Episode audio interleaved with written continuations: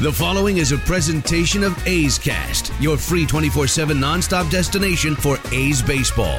Go to athletics.com slash A's Cast to download the app. Restrictions apply.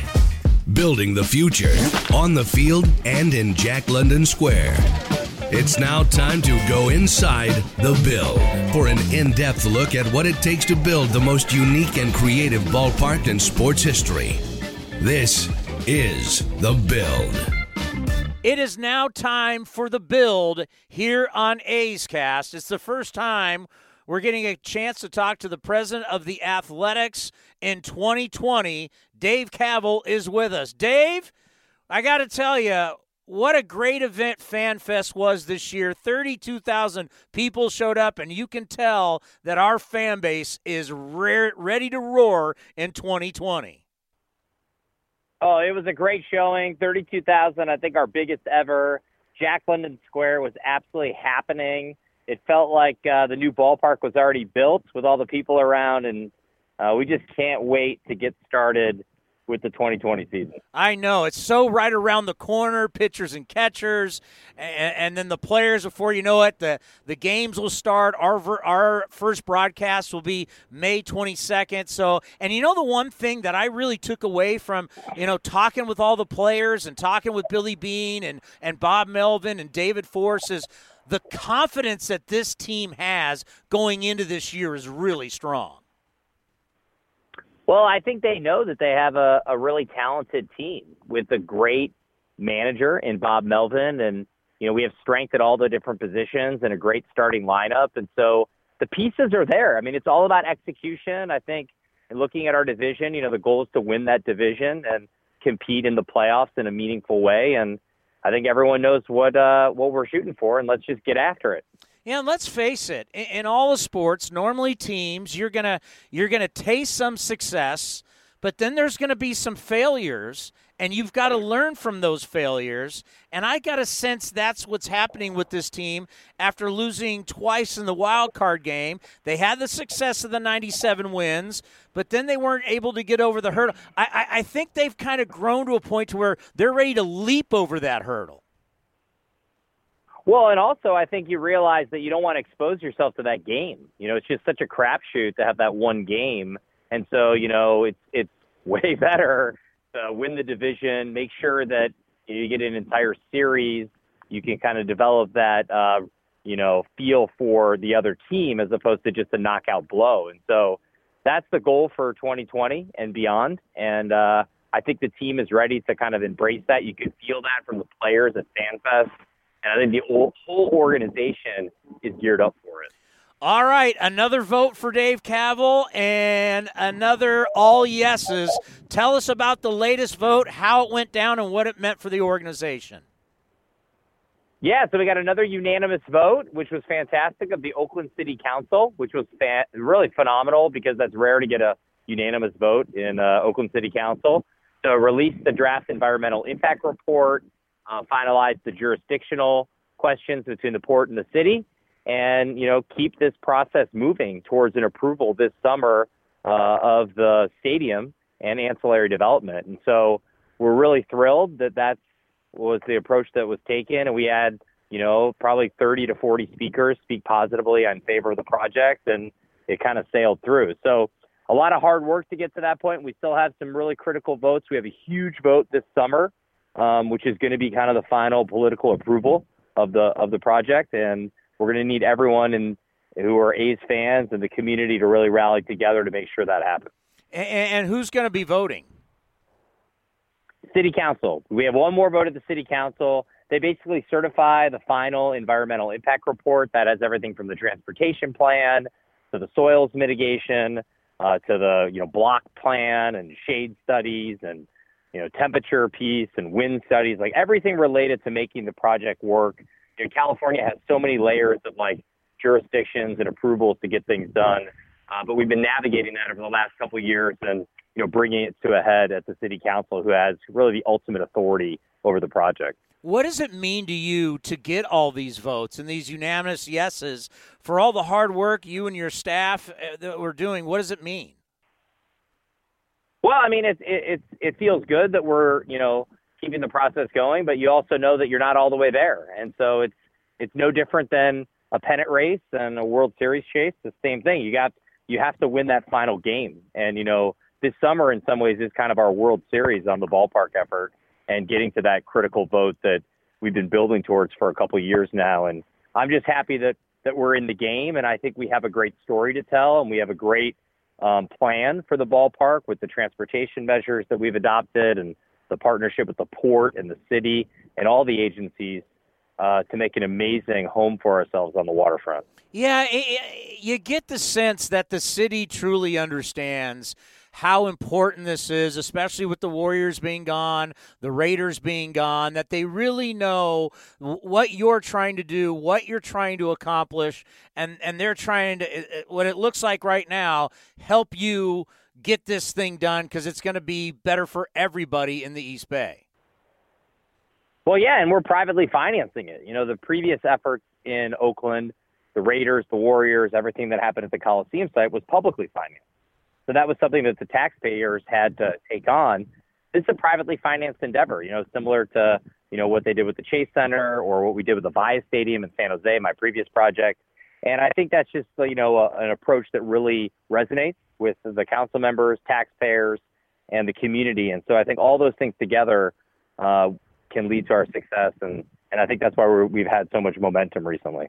Are you starting to see a light at the end of the tunnel? Well, I've always seen the light at the end of the tunnel. It's all about convincing other people that the light is there. so no, no, that's never been a problem for me. Um, so no, I'm I'm fully confident that you know we're well on our way. You know, obviously there's still challenges and and things that we have to you know kind of surmount, but but we feel that we have a team and a story and the support to do that. And I think the previous you know times where we have had setbacks, whether it's been the Peralta plan originally or some of the things with the lawsuit with the city, we're beyond those, and we got through those, and you know we're still on track um, to you know break ground in 21 and open the stadium in 23, which is not that far away if you think about it.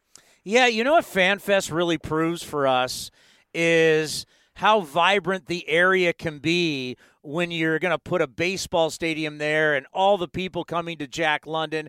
You know, we get that one time a year. We get it at FanFest, and and you just know that when you're bringing that kind of amount of people on a regular basis, it's just the area just will explode around the ballpark.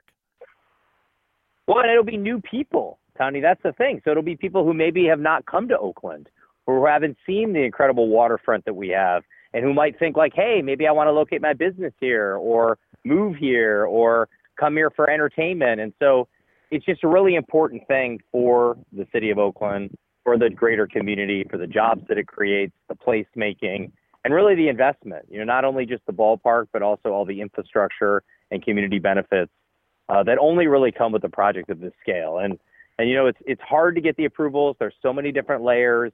I'm sure people think like it's taking forever but you know we're just slowly methodically working through the processes and you know clearing the hurdles and getting to the point where we can put a shovel in the ground yeah when that sun came out at fanfest it just makes you realize how beautiful a new ballpark the water right there the waterfront i envisioned that during FanFest, like day games like Saturday or Sunday or like a businessman special on Thursday. A day game down there is going to be incredible.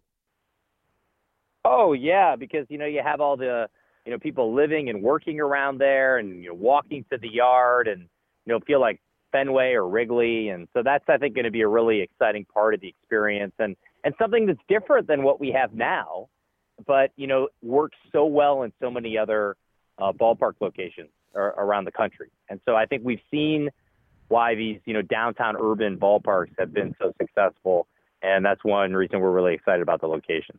And now you are the only team playing at the Coliseum. We don't have to worry about football tearing up the grass. And thank God for Clay Wood and his great staff that they can just keep the beautiful surface. As a lot of people in baseball feel that the surface in Oakland, the grass is the best in all of baseball. And I know you guys have done a lot of different things in the past with, with trying new stuff at the Coliseum. Is there anything that we can talk about trying for this season that you're doing with the Coliseum? Well, we're looking obviously at everything from the you know, new seat products like the, you know, lounge chairs and the tabletop to the treehouse to the stomping ground. You know, one to ensure that like all those areas are just in tip-top shape. Um, so that's super important. And then beyond that, you know, looking at maybe um, trying some other things, and, or maybe even making some investments on the player side. You know, the one challenge we do have is, you know, we're going to be baseball only, but only after April 1, where the Raiders still hold an option to play one more year at the Coliseum. And so we are a little bit in a holding pattern with, with the city and county on um, that piece. And so once we clear that and uh, we find out that they actually are going to be in Vegas all next year, then I think that'll open up some additional opportunities that we're going to be excited to explore. How much fun is it to where you got this stadium and you can try anything you want, and that's what's going to help you with the new ballpark? It's kind of like a lab. It is. And, you know, the thing is, some things work, some things don't work. You know, people love the food trucks, people love the treehouse. And, you know, we had a big uh, ballpark design meeting, you know, yesterday with Bjarke Ingels group, and they were in town, and we spent maybe six hours together. And we were incorporating a lot of the findings from the treehouse from the stomping ground when we think about programming the park, programming the area in and around the actual video board, like all these different neighborhoods and experiences in the new yard. And that's all being informed by the experiences that our fans are having now, the surveys that we've done, the input that we've gotten. And so that's going to continue over the next couple years to ensure that when we open the new place, um, it's something that really makes sense for our fans and for the community. All right, we got the Super Bowl on Sunday, and I've been asking everybody who's been coming on the show, what's the one thing food wise you have to have at your Super Bowl party? Uh, well, I got to tell you, I got a little uh, pork shoulder that I'm gonna put on the smoker. It's gonna go overnight, and so we're gonna do pulled pork sandwiches in my house, and should be really good, and have a ton of people over and enjoy the commercials and, and enjoy hopefully a great game. You know, I think it's two very exciting teams, and obviously with the Niners in it, uh, the Bay Area connection is pretty awesome. Yeah, that's a nice eight to ten hour uh, smoke job that you're going to be doing there. It'd be about 10, yeah, it'd be about 10 hours, 10, 11 hours. You know, I have about 220 degrees, low and slow, and you know, it's just going to be fantastic. You pull it apart afterwards; it's just so good, and get the whole rub going beforehand. So yeah, it should be uh, it should be a lot of fun, and you know, always a staple of a Kaval Super Bowl party. Oh, I love it. All right, it's going to be a good game, and you're a football fan, and we know how electric Kansas City's offense is. The Niners have been able to run the football, they've played great defense. Who do you see winning this one in Miami? I see the Niners winning. I think they have the best defense, and also I think their line work, offensive line, defensive line, is just so solid, and uh, with Bosa and all the different characters in there. So I think it's the Niners, and you know I think they win by like ten points or something like that. So that's that's my prediction. I wouldn't take it to the bank, but that's what I'm thinking. Great stuff, Dave. We always appreciate it. Enjoy the Super Bowl. We'll talk to you soon. All right, guys, go A's. That's the build with Dave Kaval on A's Cast, powered by TuneIn. This has been a presentation of the Oakland Athletics.